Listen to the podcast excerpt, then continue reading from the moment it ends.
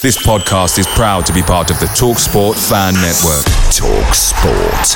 Powered by fans.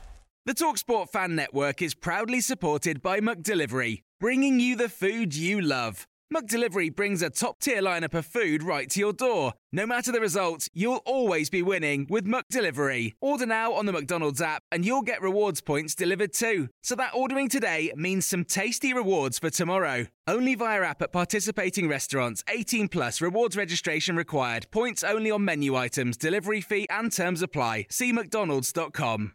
This is the 60 second Spurs news update. Football Italia have just reported that Tottenham Hotspur are interested in Juventus defender Gleison Bremer, and the Italian club are now waiting for an official approach from Spurs as the player is open to joining uh, a team in the Premier League. The Sun newspaper have just stated that Crystal Palace, Tottenham, and Newcastle are all keen on Peterborough star Ronnie Edwards. Peterborough turned down a bid of £7.5 million last summer, and there is a lot of interest in his services this summer.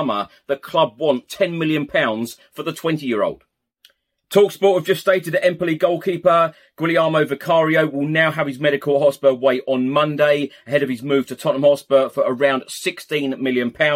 Shoot have just stated that Tottenham have opened talks with Wolfsburg defender Micky van de Ven and the Athletic have stated that Ange Postecoglou is open to Sergio Reguilón leaving Tottenham Hotspur Football Club this summer as he will not be part of his plans. Away days are great, but there's nothing quite like playing at home. The same goes for McDonald's. Maximize your home ground advantage with McDelivery. Order now on the McDonald's app. At participating restaurants, 18 plus serving times, delivery fee, and terms apply. See McDonald's.com.